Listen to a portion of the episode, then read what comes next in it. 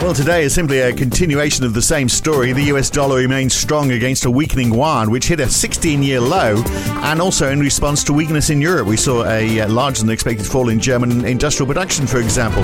The only new news is a China ban on iPhones, but it's only for use in government departments. Maybe the markets are overplaying it a bit, but it's been a big response to that. But what about jobless claims in the US? Those weekly numbers are trending down, so maybe the jobs market isn't easing as quickly as the Fed would like. It's Friday, the 8th of September 2023.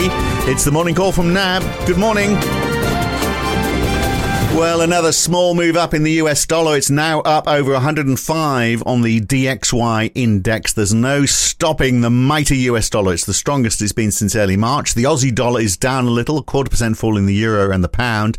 The Japanese yen is down a third of 1%. Another rise in the US dollar to the yuan, almost 7.33 yuan to the dollar now. And bond yields lower today, down two basis points for 10 year treasuries, down eight for 10 year gilts in the UK two years in the UK are down 10 basis points. Maybe a response to what Andrew Bailey was saying yesterday that they are perhaps near the, uh, the, the peak rate for interest rates in the UK. German Bunds down four basis points. Aussie 10 years up three basis points yesterday to 4.16%. Then yields down three basis points on futures overnight. So basically where they were a day ago. And US stocks still largely running scared, although the Dow has managed to push into the green. It's up 0.2% at close, but a 0.9% drop in the Nasdaq and 0.3% fall for the S&P 500. A large part of that fall in tech is because China has banned iPhones in many government departments and in state companies, which is a lot of companies, uh, and it could be expanded. That is the fear. Uh, although I'm reading, you know, a lot of those companies and departments probably uh, weren't using iPhones anyway. So maybe it's being overplayed, but Apple shares down almost 3% today. So that uh, explains the fall in tech. A 0.4% drop in the Euro Stoxx 50 and a 0.2% rise in the FTSE 100. Oil has backed down a bit, Brent down almost 0.7%, but still over 90 a barrel, a similar size fall in WTI. So Sally Auld is with us today from JBWere in Sydney. So we should start with Australia's trade numbers, I think, from yesterday. The narrowest surplus since February 2022 and quite a bit lower than expected. I mean, NAB had forecast 10 billion as being the surplus. It came in at eight because of lower exports. Presumably, uh, we can blame China for a bit of this, can we? Well, it's interesting. I mean, you, you, you've got to look sort of quite hard to, to find, um, you know, signs that this is being driven by China. But when we do look at exports by destination, um, and sort of smooth the data a little bit, we do find that um, exports to China have weakened a little bit in, in the last couple of months. Now, that's off you know quite elevated levels, um, but the trend appears to be a softening in exports to that country, which, given everything that's gone on there, you know, particularly in, in the last sort of three to four months with materially weaker uh, signs of economic growth, I guess that that all sort of gels pretty well. But the big one, iron ore um, that was only down seven tenths of a percent in the month of, of July, so it wasn't really a, a, a major move. Um, but it was sort of um, the, the, the trade surplus eight billion, as you said, exports down two percent, but also imports were up two and a half percent. So you sort of had both sides so of the ledger working. Yeah, exactly, because we are still consuming despite the RBA's best efforts. Yeah, that's right. So consumer exports were up almost seven percent in the month. That was actually driven by a really large import in cars um, of cars during the month. Mm. They, they fell in the month of June, and so there was obviously a bit of a, a rebound there. But capital goods imports were strong as well. So, you know, if you were just to sort of step back and, and look at those numbers, you would say, well, on, on those numbers, you know, the economy seems to be doing okay. Businesses want to import capital goods and um, consumers are, are, still happy to purchase, particularly cars. Um, so, you know, while the GDP numbers tell us that you know consumption was pretty soft in the in the three months to June, the trade numbers are telling us, at least for the first month of the third quarter, that things are sort of okay. Yeah, not okay though uh, is Australia's productivity. I mean, Philip Lowe focused a bit on that, didn't he, in his final thoughts speech yesterday lunchtime, saying if we're going to get inflation down, we don't just need wage growth of two and a half percent, but we need productivity gains to go with that as well. And of course, you know, we got the opposite of that in the GDP numbers this week, didn't we? Yeah, the, the, GDP numbers, you know, broadly speaking, were okay, but the, the productivity component of those GDP numbers was pretty shocking, really. Um, you know, it's down 3.5% year on year, and it fell, I think, about 2% in the quarter. So if you look at productivity in a, in a level sense, um, we're basically back to where we were in 2016. So, you know, the pessimists would say on net, um, we've achieved nothing um, over the last seven years on productivity, which is um, a pretty sobering assessment. And yes, Philip Lowe yesterday sort of said, you know, productivity is super important, um, but he said fundamentally it's a political issue, um, but it's a major problem for us. Um, and so, you know, the, the, the RBA's sort of view has always been, you know, back of the envelope sort of calculations, you can run wages growth at three and a half to four. Um, if you get some productivity growth, about one or a little bit higher, and that will be broadly consistent with inflation, you know, somewhere in the target band between two to three percent. Um, and at the moment, we're getting the first part of that. We've got wages growth, you know, that's picked up as the economy has recovered, but we've got no productivity growth, in fact, negative productivity growth. And I think you know, this is something that really threatens the RBA's you know, nice, gentle trajectory that inflation comes back to target over the next couple of years because those forecasts are predicated on a pickup in productivity growth. And what we discovered this week is that the starting point for those assumptions – um, is now you know a fair bit weaker than we yeah. all thought. Long way to go, isn't it? Uh, a bit to go for China as well to get its trade numbers back up. Their trade surplus narrowed more than expected. Like Australia, exports though and imports both down in their case year on year, uh, but exports down more than imports. But uh, both of them down less than a month ago and down less than expected. So a glimmer of hope, perhaps. I mean, we're still seeing the currency weakening, uh, of course, you know, particularly this week, in fact, hitting a 16 year low for the offshore one. Yeah, that's right. So the China, the, the trade numbers for August, I think, as you said, a bit of a glimmer of hope and certainly signs that export activity is stabilising in August after what was a, a, pretty significant slide through the middle of the year from April to Ju- July. Um, and so, you know, maybe there's some there's some sort of hope that you know, after what's been a pretty weak couple of months for Chinese data, that we're starting to get, you know, some signs of stabilization. Um, maybe we had hints of that with, you know, better than expected manufacturing PMI um, earlier in the week. But, um, you know, obviously the Chinese authorities have drip fed a whole sort of sequence of um, policy changes into the economy around interest rates, a lot to do with the housing market and some of the regulations around that. Um, but I think at the end of the day, you know, none of those really probably give us huge amounts of confidence that we're going to see a meaningful uplift in growth momentum. I think the best we're hoping for is that they do enough to stabilise Chinese growth, and I guess that's sort of the message in in those trade numbers for August.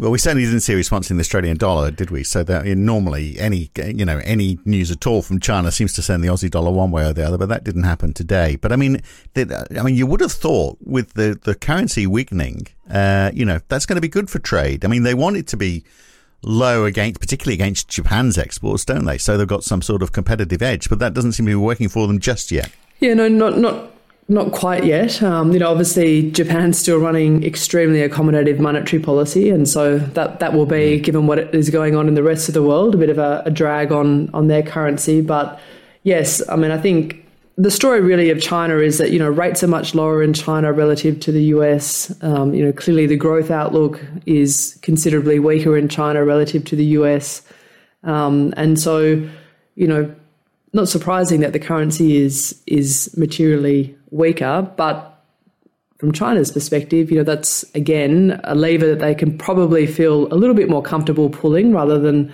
lowering rates and worrying about banks' net interest margins. And so at the margin, you know, the lower currency will will help them over time.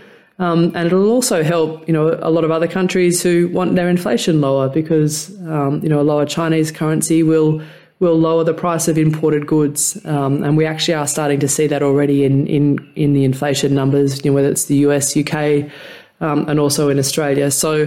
Um, you know, I'm not sure there are too many too many people who'd be mm. complaining about the lower Chinese currency right now. No, absolutely. And look, you know, a bit of imported deflation as well. Mm. We, we had it before the pandemic, didn't we? Let's uh, let's bring That's it right. down. Uh, but look, the US dollar obviously going from strength to strength because we've got that uh, that slowdown in China, but also that uh, European weakness as well, and that just carries on as well. So a few um, a bit more evidence of that in the last 24 hours. We had the third estimate on Q2 GDP, which was revised down from 0.3% to 0.1% Q on Q. That's quite a drop for a revision. We saw house prices in the UK fall 0.9% in a month. That's 4.6% over the year. And uh, perhaps more significantly, Germany's industrial production fell again, down 0.8% month on month, which was more than expected after a 1.4% fall the month before. We've also got a job slowdown in in France as well going on. I mean, it's soft, soft, soft, basically, is the European story, isn't it?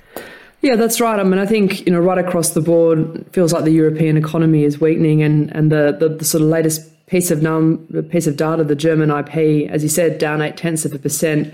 That leaves it ten percent annualized below where it was it was in the second quarter of, of this year. Now, part of that was driven by softness in car production um, over summer, and so you know, I guess the optimists would say, well, that's likely to rebound in in subsequent months. But you know what we can see from those IP numbers is that they align very closely with the PMI series, which we know has been pretty weak for, for Germany and for Europe as a whole. And so, sort of feels you know when you get data series that that do align, that there is a story there. Um, and I think you know this is exactly why the US dollar is strong because you've got a, a pretty compelling case for US exceptionalism at the moment. So Europe is weak, China is weak, as you said, the UK is probably struggling a bit. Um, and in contrast, the US economy continues to be resilient. We saw good jobless claims numbers overnight.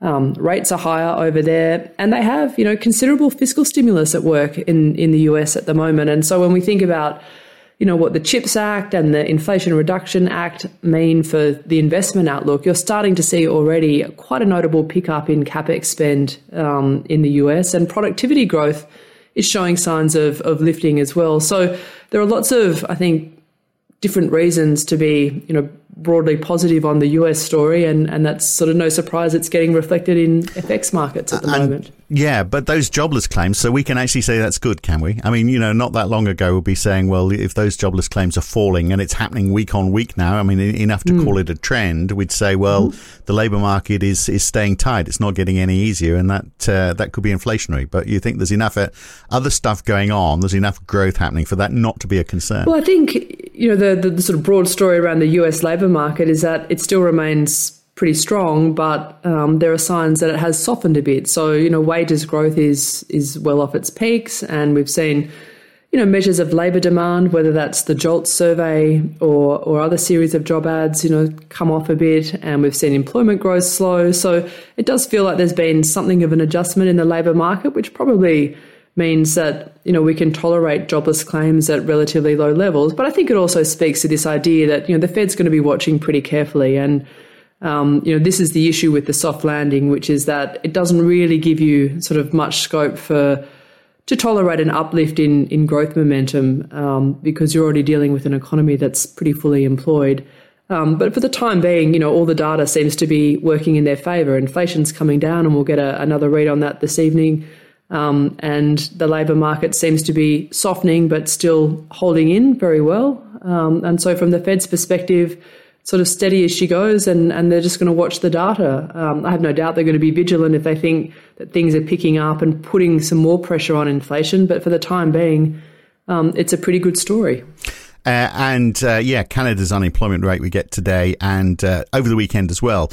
China's PPI and CPI. So, uh, yeah, we talked about exporting deflation. Uh, so, you know, selfishly, we'll want to see that number going lower, presumably. Yeah, I think um, you know the, the deflation story makes a nice headline, but I think the the probably the right interpretation of all of that is that um, it's only a temporary phenomenon in China. But you know, sort of no surprises, right? They've got too much supply, not enough demand, um, and in that circumstance, mm. you usually see weakness in in price pressures, and that's exactly what we've got. So deflation, you know, might end in a couple of months, but it's still going to be, you know, a low inflation yeah, economy. For sure. All right, very good. We'll leave it there for now. Good to talk, Sally. Catch you again very soon. Thanks. Thank you.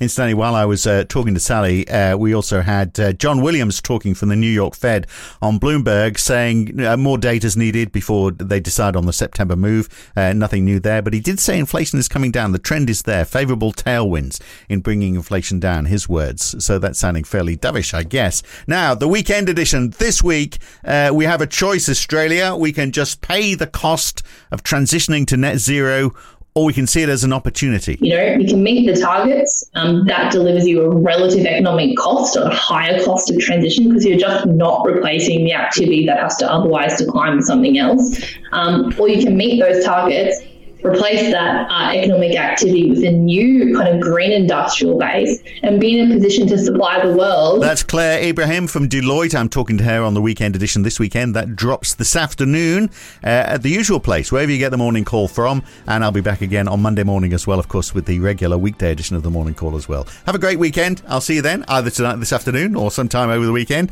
or on Monday morning. You decide. I'll see you soon anyway. I'm Phil W. for now. Thanks for listening.